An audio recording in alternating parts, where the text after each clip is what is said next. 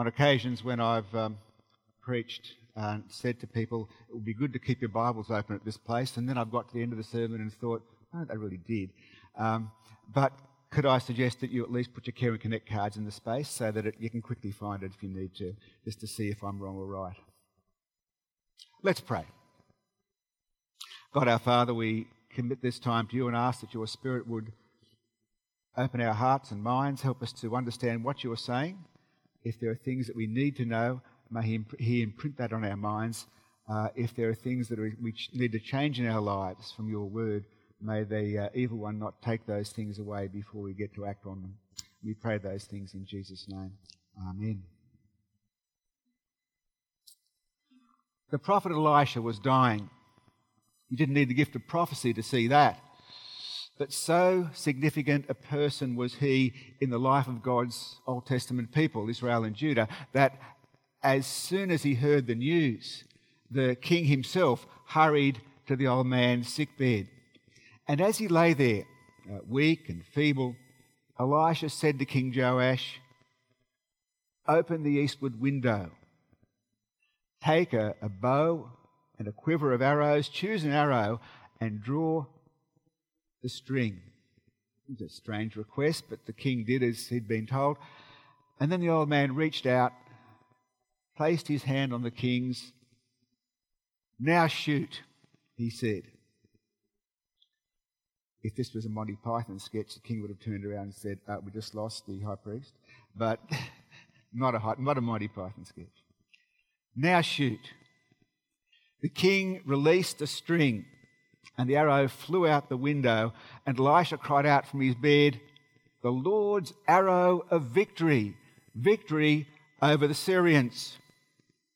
Now take up the other arrows, he said, and strike the ground with them for your victories over the Syrians.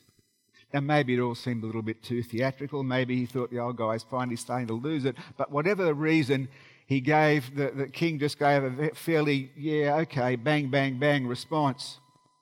And the old prophet heaved a deep sigh and said, Only three strikes. You should have done five or six. Then you would have been victorious over the Syrians five or six times. The Syrians' hold over you would have been completely broken. As it is, all you get's three. And further along in that chapter, as we read the summary of international relationships of the time, we're told three times Joash defeated the king of Syria and he regained the lost cities of Israel. And you see what's going on there, don't you? At first glance, it sounds like we need to say, Good man, Joash. All those cities that we lost, you got them back for us. Top stuff. But that was all he did the Syrians' home territory, their, their, their power base, stayed. That quirky little story from the depths of the Old Testament shows a couple of things, but what I wanted to use it to highlight, to introduce, is that it's a classic illustration of opportunity lost. A God given opportunity had been presented to a man, and we can make all sorts of guesses as to why, but for some reason, he lets that chance pass him by. Opportunity lost. The part of the Bible we're looking at today, as you know, is not in the Old Testament. And we're going to spend some time in Luke 16, mostly in the parable of the rich man and Lazarus, although we can't do justice to that parable without taking a, a, a few things of note from the rest of the chapter as well. Before starting out, though, there's three things that I want to touch on briefly, things that um, will flavour our understanding of what we're looking at maybe even affect uh, how it is we want to apply what we see to our own circumstances. The first is a big picture thing. Uh, the background for this particular story and this chapter, in fact, and indeed this whole section of the Bible, uh, the whole, this whole section of the gospel, I should say, is uh, Jesus and his interaction with the Pharisees. Sometimes when we think about Jesus and the Pharisees, we think of two opposing, two opposing uh, sides just sort of butting heads. But I don't think Jesus wants so much to win arguments as he does to open people's eyes. He wants the Pharisees to see. He wants them to understand. He wants them in the kingdom as well. But if they won't be honest with themselves, then he'll open the eyes of other people by bouncing off the Pharisees. So, in the telling of these parables, Jesus isn't just spouting off in a vacuum. No, he's, he's saying what he's saying over and against what the Pharisees say and do. And that will affect things for us as we look at this and try and work out what it means. Second, this Jesus Pharisee thing starts off, I think, back in chapter 13. And the story we're looking at now, this one about uh, the rich man and Lazarus, actually finishes the section. It brings it to a conclusion.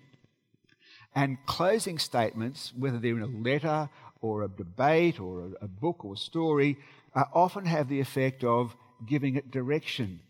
They help to make clear what the whole thing has been really about. I remember when I was in infant school, we had to take turns in telling a story to the class, a couple of kids each day. And there were three or four standards that would appear and be repeated over and over again, day by day. One of those was the hare and the tortoise. And uh, at the very end of that story, I think we're on to another slide, are we? Bingo, thank you. At the end of that story, every time it was told, the, the uh, final statement was slow and steady wins the race.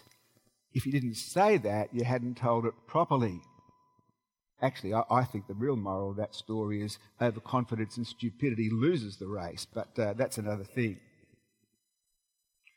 Closing statements make a point, they give direction, and this parable the whole parable, uh, the one of the rich man and Lazarus, is a closing statement on the section of Jesus and, the Pharisees. The third thing I want to draw your attention to is there's a sort of a cohesion to this chapter, the whole of chapter 16.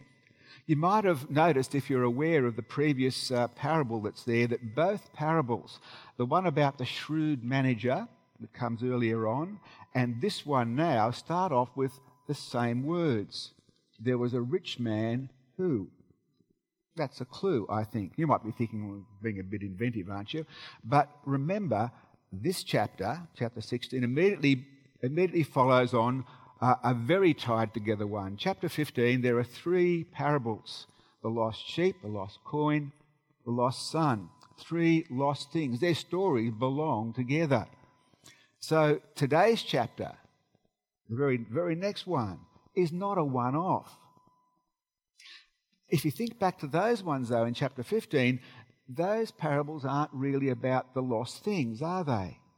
They're about what I'll call the owner of the lost things. If you had a hundred sheep, Jesus says to his opponents, if a woman had ten silver coins, that's how the second one kicks off. A man had two sons, is how the third one starts. The owner, the father. In each case, the beginning of the story, the opening words, tell us what he's on about in that story, who we need to ultimately focus on if we're going to really get what it is that he's on about. So when we come to the story we're looking at today, now, like the other one in chapter 16, and we see it starts off, there was a rich man who, who is the story really about? Whose words and attitudes and actions are we meant to look at to see what Jesus is trying to get across? In both cases, it's the rich man. Both parables in chapter 16, whatever else is in the story, uh, whatever else they do, whoever, whoever else they might be, when you get to the end, look at the rich guy. There might be other bits that are instructive or interesting or challenging, all that. But if you don't look at the rich bloke, you miss the most important bit. With the earlier parable, that's actually a bit of a surprise. That's a story where a boss finds out that uh, the manager uh, in his job has been getting a bit slack. And so the boss messages the manager and says, Look, you and I need to have a face to face. I'll see you in a couple of days, and I want you to show me what you've actually been doing. And if the reports the boss has heard are true, which they evidently are, this bloke's going to get the bullet. No first warning, second warning, third warning. No probation, mediation, just termination. And after that, nobody, no employer will touch this guy with a 10 foot barge pole. He'll uh, never get another manager's job, never. he'd be lucky to even to, di- to end up digging ditches. So what's he going to do? He quickly gets in touch with all the blokes uh, that owe his boss money, and he speaks to each one personally. I think that's, that's, uh, that's significant. How about I sign off on a 20% discount, special favour, just for you? He doesn't say it in the story as, as he tells it uh, when Jesus tells the parable, but I take it the blokes could hardly wait to do it. Uh, and they paid on the spot while the offer was still good. But what has this fellow done in doing that? In the brief time available to him, he's turned his prospects 180 degrees around. The boss can say as many negative things as he likes. As far as all these other ones out here are concerned, these guys that he's done a favour for, the sun, moon, and stars shine out of him. I mean, the boss is probably chuffed in actual fact, not having to chase a whole lot of bad debts anyway. But uh, nevertheless, this guy has turned his prospects around. Now, what do you have to do when you get to the end of that story? Remember what I said? Look at the rich bloke. That's how it starts off. And that's a bit of a surprise with that one because we think it's all about the slick manager. All we're told about the boss is that, verse 8, the master commended the dishonest manager because he had acted shrewdly. And people often slide over that little bit because it doesn't seem to make sense. You commend someone who's just pulled a swifty on you. Uh, do you do that and, and, cost you money? Is that the right thing to do? Is that the thing that people do? Uh, and, and given the debtors a free break? People often toss that bit into the too hard basket. But you see, that is the very thing Jesus wants us to focus on. There was a rich man who more than money, the rich man recognizes the worth of shrewdness, of seeing an opportunity, of making the most of that opportunity. As far as the rich man's concerned, a shrewd person can always turn things into a good outcome. If there isn't opportunity there, he'll make it. A dummy will lose money, no matter how much he's got. So it's about opportunity. Leave the rich man out and you're left floundering of that one. But we're not actually majoring on that parable, we're just seeing how that parable goes, so we're set up for the one we're really looking at. We've just been saying that in both of these stories, we have to look at the rich guy. In today's parable, what do we see about this rich guy? Well, for a start, he has it all, doesn't he? He's got the best of clothes, we're told purple and fine linen. Purple dye they got from uh, the ink of a particular shellfish that was uh, hard to get to and uh, nowhere near where they were living, and only a, a small amount, a tiny bit, could be harvested from each creature. So, purple coloured material was a very rare thing and therefore extravagantly expensive. He was dressed in purple and fine linen. Not only were the average person's clothes homemade, but so was the material that those clothes were made from. Uh, they, were, they were spun and put together uh, on uh, crude wooden implements. So, clothes, mm, serviceable enough for the average person, but pretty rough and scratchy. Not for our Mr. Moneybags, though. No chafing or itching for him. He had the best of clothes and he had the best of food. That's how it's described. Sumptuous, one version of the Bible puts it. Cordon bleu stuff. He didn't just eat at the Master Chef kitchen, he owned it. And did you notice as well, not only was the quality superb, but the quantity was lavish in its proportions as well. Other people ate. He feasted. So the, uh, that other version I mentioned a moment ago has it. The best of food in obscene proportions. On special occasions? No. Once a week? No. Every day. So he dresses well, he eats well, and he lives well. This is a small detail, but what else does this rich man have? He has a gate. Well, Whoopity whoop, you say. I've got one of those, or I had one of those once. But think about it. in those times, you really only had a gate if you had a yard. And you only had a yard if you didn't need every square metre of ground to squeeze your, your dwelling onto. And if you had someone that you paid, or maybe better slaves, to tend it for you. And what's more, you only had a gate if you had a, had a wall. And you only had a wall if you had something worth protecting in the first place anyway, possessions of value. So what do we have here? We've got a fellow who, in the things of this world, lacks for nothing.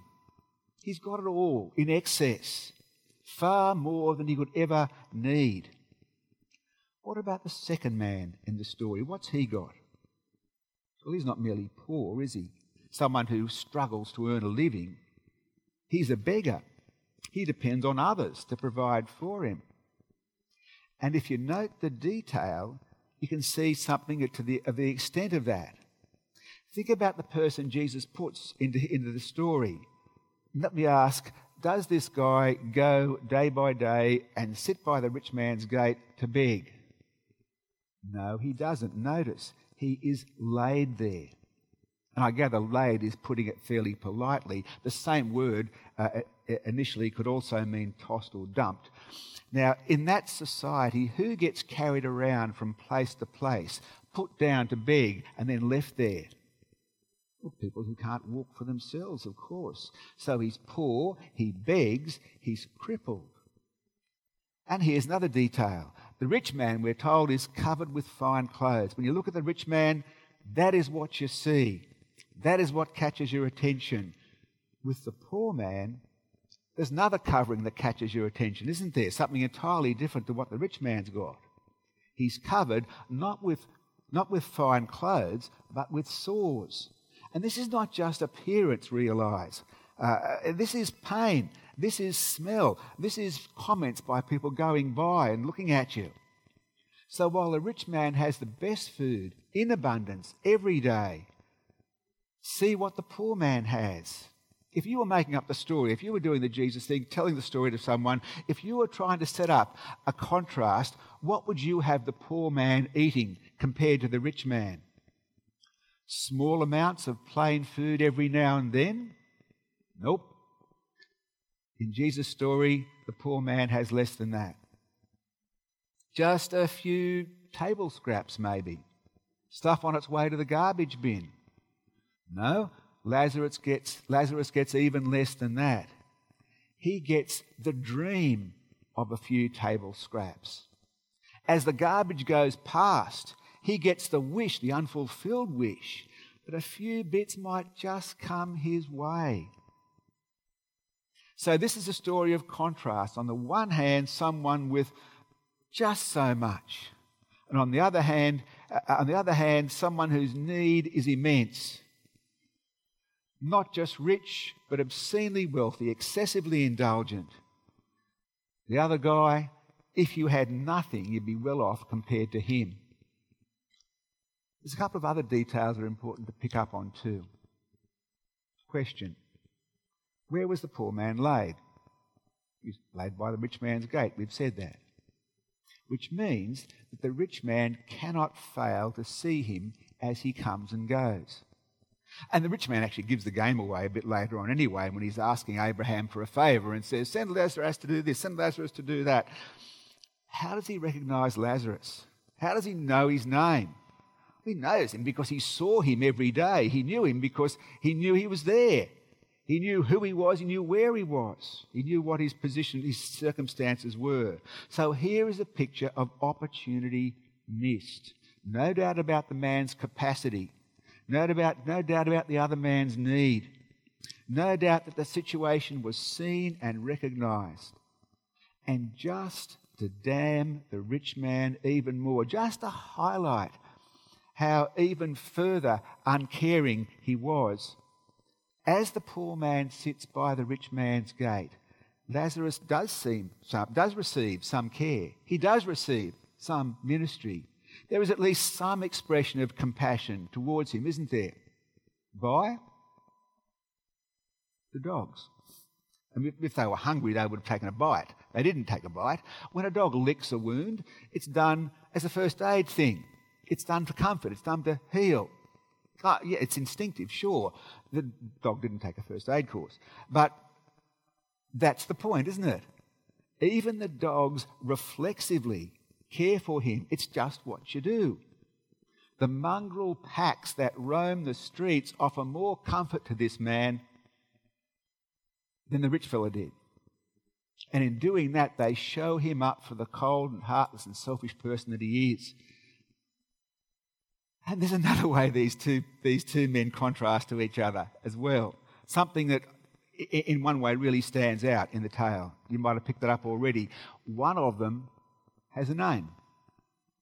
And that doesn't make Lazarus special in this parable only. This makes Lazarus unique amongst all the stories Jesus told. In no other parable does a character receive a name. So, do you think that might be significant? Do you think that might uh, uh, matter somehow? Especially when you realize that in that time and that place, names had meanings. And those meanings were intended in some way to be appropriate for the person. When you look at this fellow, you look at his name's meaning. The gist of it is God is my helper. And that makes sense. God is the one that poor old Lazarus looks to because he has no one else to look to. No one else is going to care for him. The name says it all. He commits himself to God. And he dies. Now, in the telling of that story, that is not a tragedy in itself. It's something that will happen to all of us. It's something to happen to all people, all of Jesus' listeners at the time. Uh, unless Jesus comes first, it'll happen to all of us. It's what comes after that matters. He dies, and his soul receives an angelic escort to glory. I was taking my daughter to school one day, and we came to an intersection uh, where the traffic lights turned red for us and for the people over there, and they stayed red. What's going on? I was tempted to actually go through, but suddenly a motorbike cop came roaring up and, and occupied a place in the middle of the intersection Stop. Wait. Moments later, a black limo came along, no flags, no markings to say anything else about it, but it passed through in front of us. There were two more motorbike cops uh, riding abreast in front, two, two more behind. Uh, as soon as they'd gone through, the first one shot off after them, and uh, moments after that, the lights turned green and everything went back to normal again. Who was it in the car? I don't know but someone important, someone who mattered, had just gone by.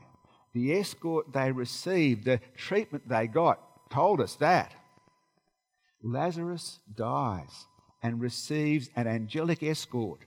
And on arrival, he's greeted with open arms by the revered father of the nation.